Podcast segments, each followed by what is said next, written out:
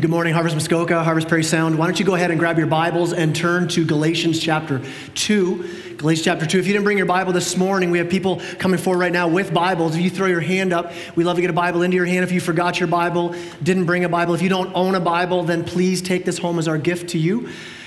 Grab a copy of God's Word, whether it's this Bible you're grabbing now, if it is that, it's the, the page numbers in your bulletin, or grab your own Bible, go to Galatians chapter 2. I don't know if you have this, this memory that, I, that I've got. Maybe, maybe you have the same thing going on when you were a kid, but I remember on those long road trips where you come home super late, like, like so late, it's way past your bedtime, it's super dark, you've fallen asleep in the car, and you have this memory, and then you'd wake up in the morning in your bed with your PJs on. Like, how did, how, how did that happen? Like, you're driving home, you're, you're super tired, so you're gonna go to sleep. Now, I grew up in the, as a kid in the 70s and early 80s, so it was great because you could sleep wherever you wanted in the car back then, right? You could sleep across the floor, up in the window, right? Parents didn't care about your safety back then. It was great, okay? Well, we, we could ride bikes without helmets, we could play with lawn darts, use liquid paper. It was a good time to be alive, all right?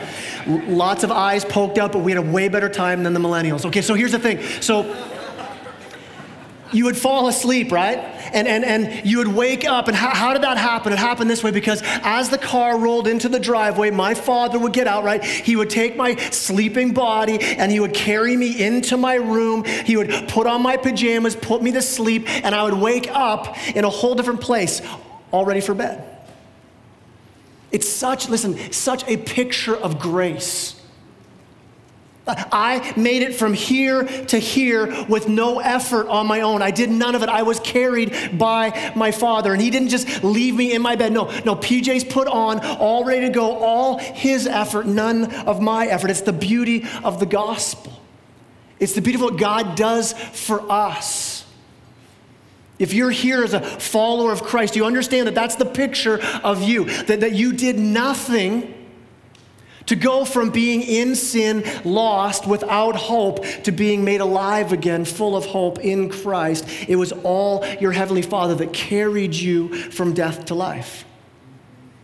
If you're here and you're, you don't know Christ, you're kind of sort of figuring this thing out and you're wondering, hey, what's this whole Christianity deal? That's it. There it is. It's not you earning your way, you figuring stuff out, you getting stuff all together so you could find your way to figure out how can I be with God. No, it's this thing we call grace grace. It means unearned favor, unmerited favor. God does all the carrying. This is the foundation of Christianity. This is the whole point of this letter to this Galatian church that Paul's writing. It's because what happened was they took the foundation out. The foundation of Christianity. And listen, if you remove the gospel, the good news that it's all Christ's work, not our work, if you take grace out, the whole thing collapses. It's Jesus. It's all Jesus. When we start adding, well, it's Jesus plus, listen, it's Jesus plus, you got to live a holy life. And if you want to be accepted by God, yeah, yeah, that grace thing's great, but then you, what happens when you sin? We all do. If it's Jesus plus our holiness, that foundation falls out. Well, it's Jesus plus health and wealth. Like you'll, you'll get all this too. That's what following Jesus is all about. Well, what happens when I get sick? What happens when my finances are in trouble? What happens when life starts to crumble around me? Listen, if it's Jesus plus health and wealth, the whole thing crumbles.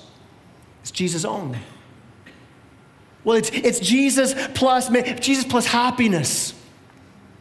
And I, am okay with God when, when, because I've got this. Listen, what happens when life isn't happy? And if, if that's where your hope is, if you're placing your soul on that, like this is what's going to save me, it will crumble. It can't withstand, it can't uphold the weight of our soul. Is Jesus only. That's the foundation. So Paul's writing this letter to this church that's missing that. Look at chapter 2, verse 1. It says, After 14 years, I, this is Paul talking, I went up again to Jerusalem with Barnabas, taking Titus along with me. I went up because of a revelation set before them, through though privately, those who seemed, to be, seemed influential, the gospel that I proclaim among the Gentiles, in order to make sure I was not running or had not run in vain. What's going on here? Paul, we know he's being challenged. This church in, in, in Galatia, people have come in and said, hey, this Paul guy, he's making it all up. This whole gospel, only Jesus, only foundation, it's not true. He doesn't speak with any authority. And he said, no, no, no, listen. After I met Christ, he talks in Galatians 1, in the first chapter, after I met Christ, I was changed radically from being a murderer of Christians to now preaching the gospel of Christ. He says, I spent three years in Arabia being taught by Christ. I then spent 14 more years. What was he doing? He was preaching, he was teaching, he's planting churches. He then goes up to Jerusalem with Barnabas and Titus. And what's he doing? He's coming to say, hey, here's the gospel I've been preaching. This is what I've been talking. I've been talking about it's only Jesus. It's not our Jewish traditions, it's none of this other stuff. It's only Jesus. That's our hope. That's what we're living for, dying for. It's all about Jesus only. And he's going up there saying, hey, listen, would you check out what I'm teaching? He's saying, listen, I, I, got it from Jesus. I, it's straight out of the scriptures. Like, I know it's true, but listen, this is what I teach. I want to show it to you guys. So he's saying he went to those who were influential, those in the church who are the leaders of the early church, goes, This is what I'm doing. And I love this because we so often see Paul as being this courageous, bold dude, right? That's when I read Paul, I'm like, man, I want to be bold like him. Paul was also humble. Here's the guy, he, he's got the truth. I mean, he, he could have went into Jerusalem and just said, hey, yeah, yeah. Yeah, Jesus came down from heaven for me personally, all right? He, he then didn't just call me to be a pastor, he personally called me an apostle and sent me out. I mean, I hung out with him in Arabia, so how about you guys in Jerusalem just sit down, be quiet, and let me do my thing? No, Paul doesn't do that. He goes and goes, This is the message of the gospel. Not, not pushing himself and saying, This is what I'm teaching. And he says he, he doesn't want to run in vain. He doesn't want to, hey, I don't want to do this gospel thing. I don't want to give my life to this, to pour out my life for the church if the church is going to mess this up. If you guys are going to let legalists come in and add more to the gospel, he goes, I'll be doing all this for nothing. He sees that grace is under attack and he wants to make sure that the church continues to fight for the foundation of our faith, which is the gospel, which is grace, which is Jesus. The foundation of my life, of your life, if you're a Christ follower, the foundation of this church is grace. And listen, listen, that foundation will always be under attack. And what's it going to be under attack with? Here's our first point this morning grace will be attacked by legalism. Grace attacked by legalism. What is legalism? Legalism is this it's, it's right behavior often. The behavior isn't what's in, in, question, but it's a wrong heart. So, right behavior with a wrong heart. So, they're having this discussion about hey, how do you get into the church? How do you get, get right with God? What's this look like? Do, do we need to follow all the Jewish customs? In particular, looking right here, we're going to look at, they're looking at circumcision. Do you need to be circumcised? If you're a Gentile, do you need to follow all the way through with all our Jewish customs to be saved? In verse 3 says he went up with, with who, or verse 1, sorry, with, with Titus. Verse 3 goes on and says, But even Titus, who was with me, was not forced to be circumcised, though he was a Greek. So here's this guy, Titus, a Gentile, not a Jewish guy, not raised in anything but what he was raised in. And what's he doing? Titus was leading, he was preaching, he was pastoring, he was seeing God do all this great work through the Gentile church. Titus had a book of the Bible named after him, all right? Like, you know, you're doing pretty good when, all right? Huge victory for the gospel here. What, what, what's going on? He's saying, here's Titus, and, and he wasn't circumcised. And you think, okay, why is this such a big deal? What's this whole circumcision thing? Why, why is that a big deal? Isn't it great that it's not a big deal for us? You know why? Because the gospel won right here. It would be a big deal. Circumcision was this Old Testament law, this ritual that said, hey, listen, if you're going to enter into worship, to pursue after God, you need to do something to your body, which indicates where your heart is. And there was this physical thing, circumcision, a way of saying, hey, listen, I'm a part of this. I'm giving everything up for this. And that's what they're arguing about. Could, wait a minute, could I be a follower of Jesus but not adopt the Jewish culture? Because before Christ's life, death, and resurrection, that fulfilled all the Old Testament laws. Jesus says, I've come to fulfill all the laws. If you wanted to be part of God's covenant people, you'd have to go through with circumcision, all the other regulations. And here they're saying, wait, wait, you can't be a follower unless you are circumcised. You need Jesus, plus you need our culture as well. I mean, think about it. think about in, in, in church. How much time, how much energy do we waste on cultural differences? Th- things not central to the gospel.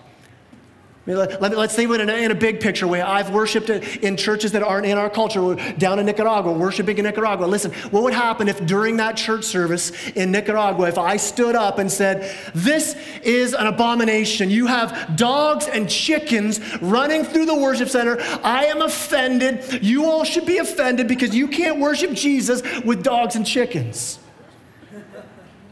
Yeah, they, they don't give a rip, right? If, if you were to show up at one of the Harvest Bible chapels in West Africa right now, with the gospel as their foundation, their worship, though, is going to look a little bit different from ours. Listen, if we have one person start to groove in the aisles, it makes us Canadians uncomfortable, right? We've got a very kind of, hey, everyone just be quiet, everyone just be good, don't bump into me, right? Because we're Canadians. It's lame, but that's who we are, right? You go to a church in West Africa, you know what they're doing? I mean, they're dancing all over the place. Why? Because it's a cultural way of worship. So Paul has his boy Titus here. Listen, he's not following all these traditions that we grew up with, but this guy loves Jesus. He's preaching the gospel. He has great fruit in his ministry. So, so circumcision, non circumcision, hymns or no hymns, robes or no robes, liturgy or no liturgy, communion is a little tiny cracker or a big loaf of bread. Drums, no drums. It doesn't matter. What matters is the gospel of Jesus Christ. And as the gospel goes out into different cultures, it's going to look different. Listen, the gospel's not going to be different, amen? Jesus Christ lived, died, buried, and rose again, but how it's worked out, how it's lived out, it's going to form into the culture of where it is because it's Jesus plus nothing that's the foundation of our faith. Maybe in our culture, maybe it's a little different. You, you can see the, the big cultural picture, but maybe for us today, it's like somebody saying, listen, listen, if you want to be a Christian, you, you need Jesus plus speaking in tongues. You, you need Jesus plus get baptized. You need Jesus plus this magic prayer you need to pray. Jesus plus an experience. Jesus plus something else. And Paul says, no. You just need Jesus. You need to recognize that, that you're a sinner separated from a holy God, and through Christ living the life that you could not live a perfect, holy life, and then dying in your place, raising again from the grave to conquer sin and death, you are now carried to life.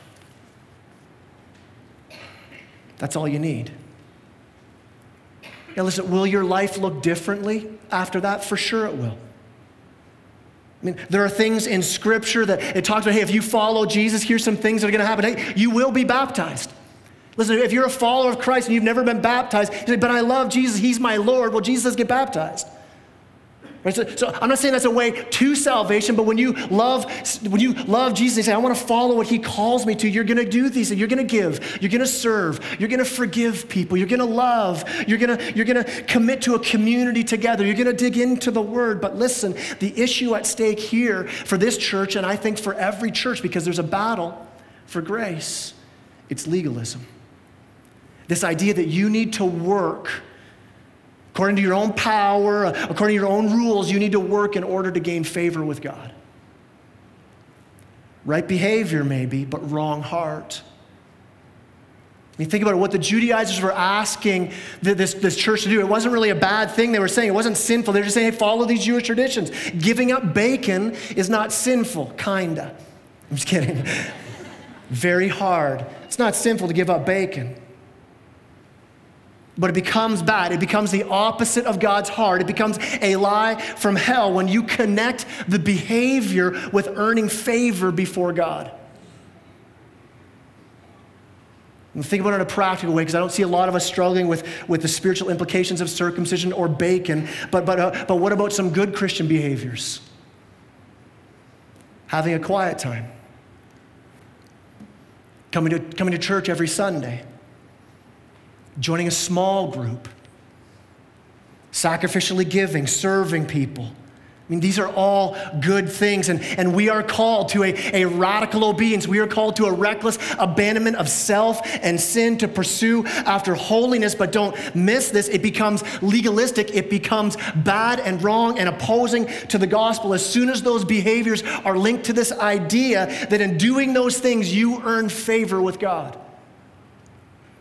That, that because you had a quiet time every single morning this weekend, on Wednesday you even felt a warm fuzzy during it, that that makes you in a better place this morning than sitting beside the person who said, you know what, I haven't read my Bible all week, I haven't prayed for I don't know how long. Listen, listen, both of you, if you know Christ, neither of you have a better standing before God. I mean, that this belief that your value, that, that where you stand before God, that, that, that the more things you do right, the less things you do wrong. It's a Santa Claus theology. That there's somebody watching and he's constantly writing down, I'm gonna, I'm watching, I'm gonna make sure you're doing things right, and I'm gonna write down all the things you do wrong, and, and I'm coming to, to use this as my future, because I'm gonna use this as a reference later on when I come, and because the legalist is coming to town, and he's gonna know, you better be good no crying, no pouting. No matter how you feel, you better, you, you better put on a good show. And even if you are struggling, man, you better fake it because there is no crying or pouting allowed. So try harder, be better, look over your shoulder, make sure all appearances are, are well. And if you can't do it, you just better fake it. I mean, it's so wired into us. It's so a part of who we are. It just that we have to say the way to be accepted is by performance. Because of that, our churches fill up with people who are completely broken. And, the, and the, the world has laid so much on them, and, and they're feeling the weight of this. Like, like, think about it in this sense there's like when you carry grocery bags. And if you forget to bring like your cloth bags because you're saving the earth and you're, oh man, I gotta get, and they cost five cents a bag, you're like, no, cram as much stuff in it as you can, right? And what happens when you put too much in the grocery bag? They're not meant to carry that weight, right? And eventually, bam, they break out from underneath you. They, they, they can't bear the weight. Well, listen, there are people in our church here right now who the world has laid so much weight on them.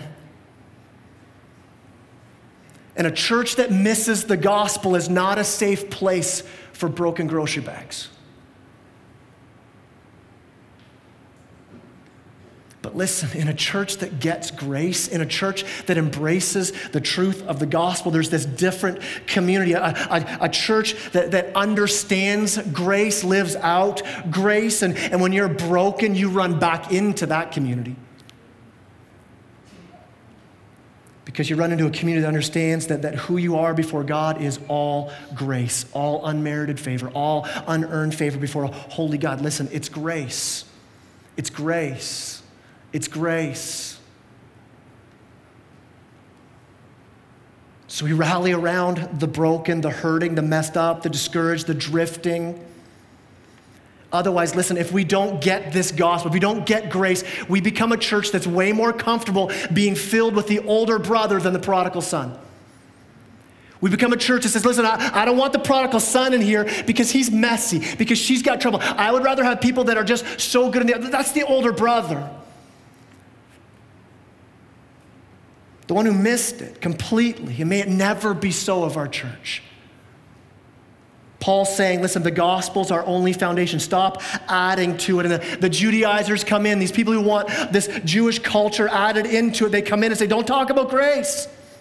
It can't be that free. It can't be that easy. If you talk too much about grace, man, people are going to go do whatever they want.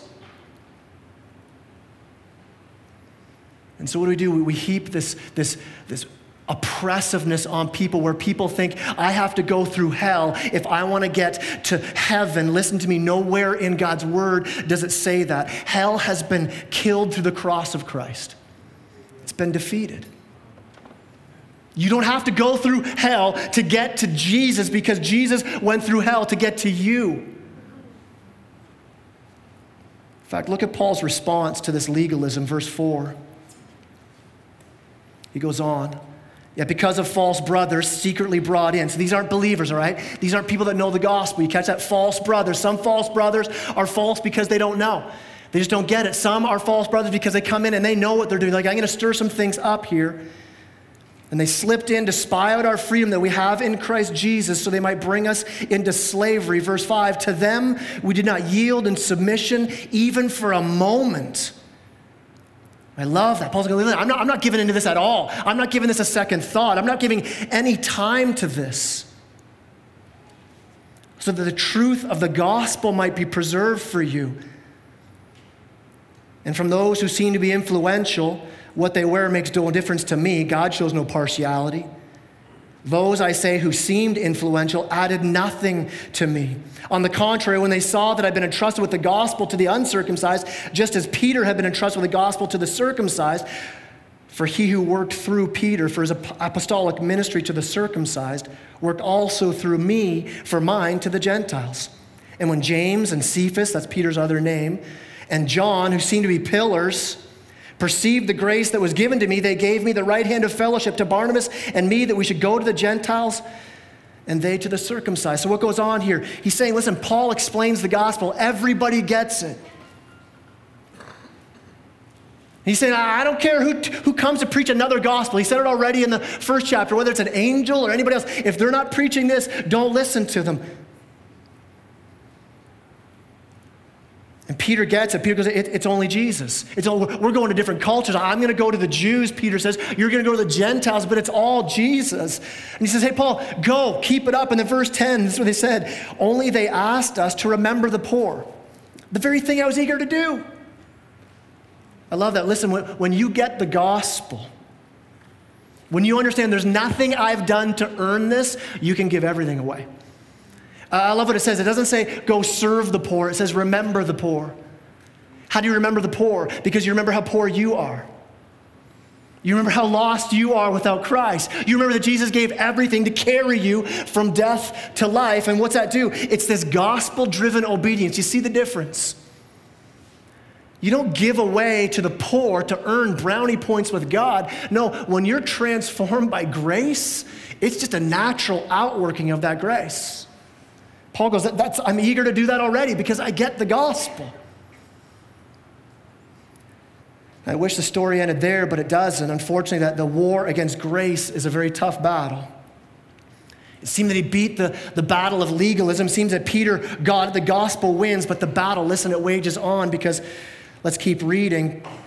Not only does grace be is grace attacked by legalism, grace is attacked by hypocrisy.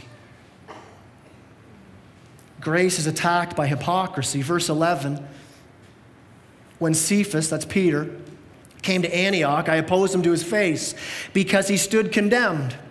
Why was he condemned? What was he doing? Why is Paul getting upset? Why is he opposing Peter? Verse 12 For before certain men came from James, he was eating with the Gentiles. But when they came, he drew back and separated himself, fearing the circumcision party and the rest of the Jews acted hypocritically along with him, so that even Barnabas was led astray by their hypocrisy. But when I saw their conduct was not in step with the truth of the gospel, I said to Cephas before them all, If you, though a Jew, live like a Gentile and not like a Jew, how can you force the Gentiles to live like Jews? Picture the scene here. I mean, how awkward would it have been to be in that room right there? So, Paul coming in to confront Peter to his face. All right, so Paul, the one who was called by Jesus, coming in, Peter, so picture in a restaurant, there they are, right? There's these tables, a bunch of Gentiles sitting over here, a bunch of Jews sitting here. Paul steps in, sees what's going on, and he's coming to confront Peter. Like, this is like a Western to me, right? Can you just see it? The and their eyes look at each other, and it's all, everyone's like, tables are scattering, the, the music stops, right? Paul confronting Peter the guy who preached the first Christian sermon, sermon where thousands were saved, the, the leader of the disciples. This is the guy who walked on water. imagine being Peter. Hey, Peter, you're screwing stuff up. Yeah, yeah. Remember how I walked on water, right? So here, here comes Paul confronting him. Why? Because, yes, legalism, it seemed, was being beat, but it hadn't been fully beaten, and it reared its ugly head. And when it doesn't get beaten, it steps up and becomes this hypocrisy where, where now it's not right behavior, wrong belief. Now your behavior is wrong. You, you may say you believe in the gospel, but your, your behavior is different. That's hypocrisy. So, what's happened? Peter's visited the, the Gentile church. He's hanging out with Gentiles. Why? Because if you read in Acts 10 and 11, Peter had this experience where Jesus came to him in a dream and said, Peter, enough with the this is clean and this is unclean. The Jewish traditions have been dealt with. Go to the Gentiles. And, and Peter has this experience. He goes and, and he, he meets this guy, Cornelius, and Cornelius and his whole household gets saved, and Peter's a part of that. And so here's Peter now trying to live against his whole religious and cultural upbringing because it's the gospel that's now his foundation. And he finds himself in this, this Gentile church hanging out with these Gentiles in Antioch. He's hanging out with people who, who Jews would look in and go, man, they're unclean. Think about, think about what ticked off the religious establishment about Jesus. Right? He hung out with, with sinners, with tax collectors, with prostitutes, with drunks. When you get the gospel, when we, re- when we realize that all of us were rescued from that pigsty, when the prodigal son, daughter wanders in smelling like a pigsty, we don't plug our nose any longer. Like, yeah, been there. That's where I came from. So everything's going good. Peter's living out the gospel, eating with these Gentiles until these Jewish legalists come in, the circumcision party. What a lame party that would be, right? I'm not going to that one, right? They come in to this place, and slowly Peter starts backing away. He starts getting nervous. Peter starts to, man, what are my friends going to think? Well, what are these guys? Are these guys gonna, man, I, I don't wanna do something that's gonna get me in trouble. He backs away. He backs away to the point now he's not even hanging out. He's not even looking at them anymore. He's not even with them anymore, not associating, not spending time. Now he's over here with these Jewish believers who are teaching, hey, you can't be accepted by God unless you follow our Jewish laws and our customs. It says in verse 13, even Barnabas was led astray by their hypocrisy. Catch that. He says, even Barnabas. Who's Barnabas? Barnabas was the guy who, when Paul first gets saved, God says to Barnabas, hey, this is the right guy. And, and Paul goes into like the church and he's like going into your small group, this guy who used to kill your brothers and your friends, and right? And now he's like, hey, man, your small group, what's up? And you're like, I don't want this guy here. This guy's a murderer. It was Barnabas who said, no. Jesus saved him, Jesus changed him. Jesus is, is all over this. We welcome him as a brother. That's why, but listen, even Barnabas got caught up in the hypocrisy. Paul finds out about this and he goes to Peter. He confronts him to his face. I like that. There's a lot to be said about confrontation. We're going to talk about it later in Galatians when we get into Galatians chapter 6. But, but just think, Paul doesn't just talk about him, doesn't gossip about him, doesn't say, hey, hey, can we pray for Peter? Gossip, right? Yeah, he's just struggling. Let, us all pray. No, he doesn't do that. He, what's he do? He goes straight to Peter, going, Peter, what's going on? Verse 14, he says, When I saw that their conduct was what? Not in step with the truth of the gospel. When they weren't walking in line with the gospel, is what that really means. When they weren't walking in rhythm with the gospel. When you say you believe one thing, when we as Christians say it's all grace, all grace, all grace, but then we live in a different way, we're not in rhythm, we're not in step. And we confuse the gospel. Think about it this way if, if you were playing in a jazz band, and you're telling us, hey man, I love jazz, I play guitar, I play, let's do this, let's, let's go. I, I get the music and the song begins, and you start rocking out your very best death metal tunes and screaming them out. While the rest of the band is trying to play jazz, and the, the audience you're playing for is expecting jazz, and you're like, no, no, no, man, I'm totally into jazz. I love it. Then you go right back to shredding your guitar. It's not in rhythm, it sounds horrible. The, the whole band is messed up because you're out of step. Listen, this is, this is hypocrisy. And I might be saying I'm all about Jesus, and, and my belief may be solid. I maybe have like everything dialed down. I, know the gospel, I understand who Christ is, but then my life lived out loudly says something else. It sounds horrible. Bring this into the church. We may not have the same struggle that, that they're talking about here, that Paul's talking about. No, no one's going to lose it because you're, you're having a BLT, right? But what, what about us? What areas in our lives, what area in your life does not reflect what we say about the gospel? Peter bought into these false teachers. What, what false teachers have you been buying into? And so often you hear false teaching, you start thinking of people outside, and well, Kai, who are you talking about? Name some of these false teachers. I'm not going to because here's the problem the greatest false teacher usually is my own heart. When I start to excuse things in my life that no longer line up to the gospel, to the truth of the gospel, I'm believing my own false teacher. Where is your life not living in rhythm with the gospel? Is it, is it in your finances? How you handle your money? Is it in the way you treat your spouse?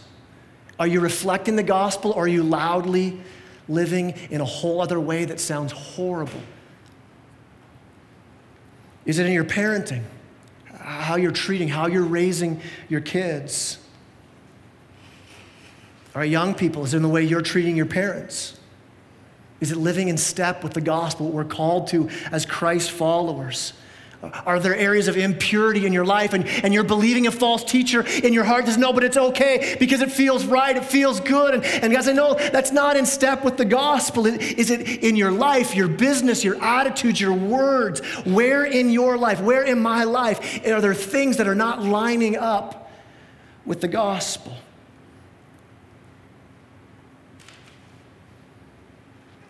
Are you walking in rhythm?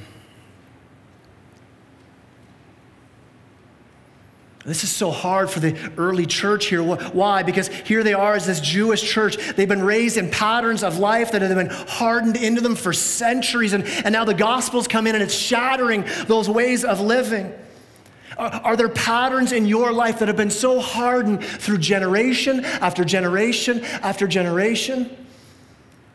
You hear a lot about generational sins. Don't be confused. Don't say, well, yeah, I heard about that. Like, because my great aunt, third removed on my mom's side, once played with a Ouija board, so now I got to break that curse. And listen, Jesus' cross broke all the curses, okay? I'm talking about this generational sin. My dad was angry. My grandpa was angry. His dad was angry, so I'm just angry. The gospel breaks that. Don't live in that, that excuse. Maybe for you, maybe where you are right now, you're saying, listen, that generational sin stops with me. I'm not passing this on to the next generation. I'm going to live in a different way because of the gospel, that this isn't going to go forward. The, the, whatever that is. And may, maybe as parents, we spend so much time. Pray for my kids, my kids this way, my kid. Maybe this morning you stop and go, Lord, change me. Lord, Lord, may I live out the gospel so that that generational sin is broken because my kids aren't going to see in me any longer what was passed down through parent after parent after parent. It's going to stop in this generation. The gospel is going to change that. The gospel says you don't have to live under that burden any longer. There's hope through Christ. Don't fall into the patterns of past generations. Let Jesus break that chain this morning. All of this to say this what is your foundation this morning? What is your life built on? Is it built on Jesus? Is it built on the gospel? Is it built on the grace that says that God's love isn't based on your performance, it's based on his finished work? I think too often in church we hear this. We hear, we hear you, you, you, suck, you suck, you suck, you need Jesus, you need Jesus. Then you find Jesus and you say, okay, you've got Jesus, but you know what? You really still suck.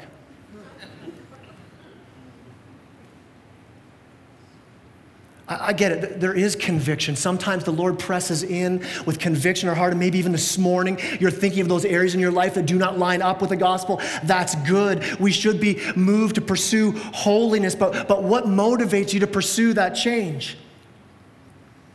What is it that motivates you to, to pursue Christ more? I think about it in the, in the area of marriage. If, if you were to come up to me, and, and I'm going into 17 years of marriage, we celebrate this year, and you're saying, Kai, How is it? Why have you stayed with your wife for 17 years? And I would say, Well, let me get the marriage document because I signed this piece of paper. So the law basically says we're married, so I gotta stay here, right? Nobody's gonna go, Man, that's beautiful.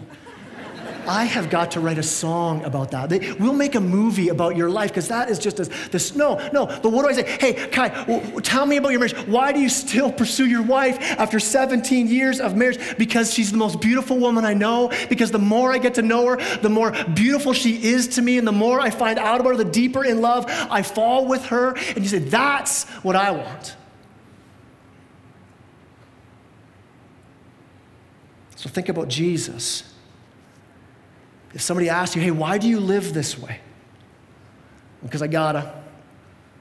The Bible says I have to do this, so that's what I do. And but what if we understood the gospel and we said, because Jesus loves me and changed me, and the more I learn about him, the more I love him, and the more I want to be with him, and the more I want to be like him. That's the story of Scripture. Don't, don't look at Paul and Peter and Barnabas. We, we don't want to build these guys up as, well, these are the heroes of the faith. I want to live like they lived. I want to be like they are. And, and, and so what do we do? We, we take the stories of Scripture, we, we take the gospel right out of them. We teach them to our kids, going, hey, listen, don't be like Cain. He killed his brother. Be like Noah. He had this crazy faith in God. He built an ark when, when nobody else believed. And we, we teach that, right? But, but what's the Bible actually say about Noah? It says that, that God had what? God had favor on Noah. Another word for grace. God showed him his grace. Noah didn't do great things, so God went. No, no. Noah was chosen, accepted by God. God poured out his grace on him, a messed up sinner, used him for great things. Says, listen, if you're going to take Noah and say, you know what, just live like him, kids. And he's our champion. Hey, remember what he did when he got off the ark? He got drunk and naked. That completely ruins the Sunday school lesson, right? It is uh, some seriously jacked up flannel graph. You got to figure out how do I make this right. It's just right. What, what's it saying? Listen, scripture isn't a book of heroes to emulate, to follow after. What do we discover? The Bible's full of people that aren't heroes at all. Jesus is the hero of scripture. These great men and women of faith, they fall, they fail, they make huge mistakes, they get afraid, they're selfish, they're deceptive, they're egotistical, they're unreliable. The Bible, though, is one long story of God meeting rebellion and brokenness with His grace, rescuing us in our sin. God is the hero of every story. He's not on top of the ladder, Christian. Listen, listen, if you're a follower of Christ, he's not on top of the ladder shouting at you, climb harder so you can earn my love. He's at the bottom of the ladder on a cross where he said, It's finished. It's done.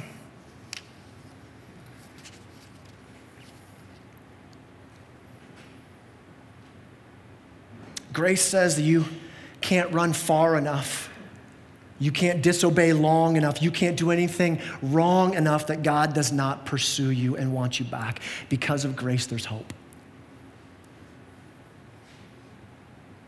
Listen, if you're here this morning, you're saying, hey, I don't struggle with all that brokenness, Kai. Like, great sermon for the busted up people, but I got this dialed in. Like, I got this whole Jesus thing figured out. Listen to what George Whitefield said, the famous preacher. He said, We don't only need to repent of our sins, but also of our righteousness. You catch that? If you really know the gospel, you don't just say, Lord, I'm bringing my sin to the cross. You say, Lord, here's my good works too. I'm even repenting of those. I'm, I'm bringing those because I recognize these don't earn me favor. And I, I do them out of love, not a need to earn your love. And so, what do we read here? We see Peter, we see Barnabas making these mistakes, and it's so encouraging, isn't it?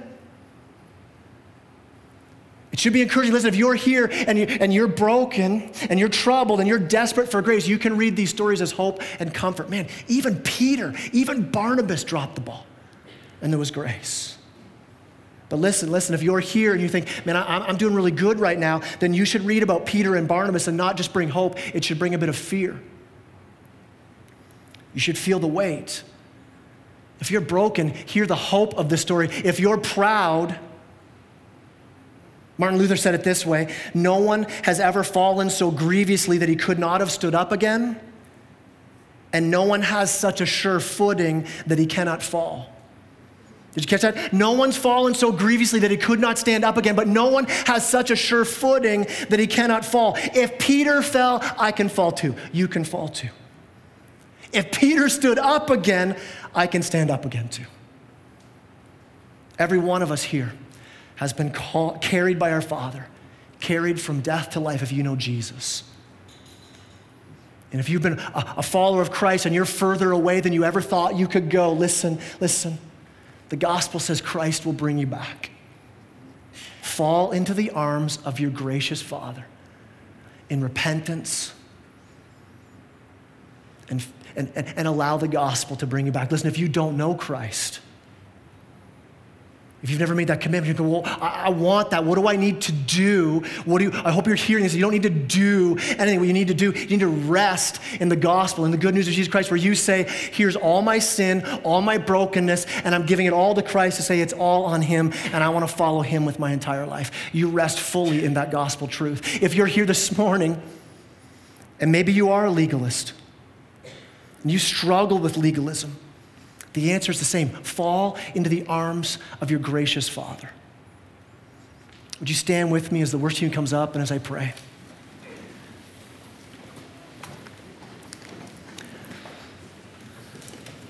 Heavenly Father, I pray that you would remind us every day that, that it's only through you.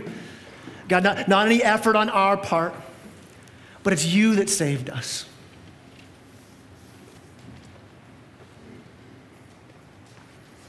Remind us that it's only you that can bring hope. Remind us that it's only you that can rescue us. And Father, may we live out that every day. God, when we're, when we're broken because of sinful choices we've made, to know that we just need to turn to you. And if we confess our sins, you are faithful and just to forgive our sins and to cleanse us from all unrighteousness and that are standing before you if we know you, Lord Jesus. Justification was not a process, it happened immediately, and we are made right before you. For those weighed down by a past filled with choices they wish they could do over, God, may they hear the gospel this morning and recognize only you can rescue. For those here this morning, God, if, if we struggle with, with legalism, with I, I think I've got this figured out, I'm doing so great, God, may we be reminded to bring even that to the cross. Say, Lord, I repent of even my good works because it's only you. Thank you, Father, you've carried us from death to life through your Son. I pray this morning that those who know Jesus will be able to celebrate that, live out of that, those this morning who don't know you, Christ, could receive that. And God, there's a church we would live out the gospel every day. I pray this in Jesus' name. Amen.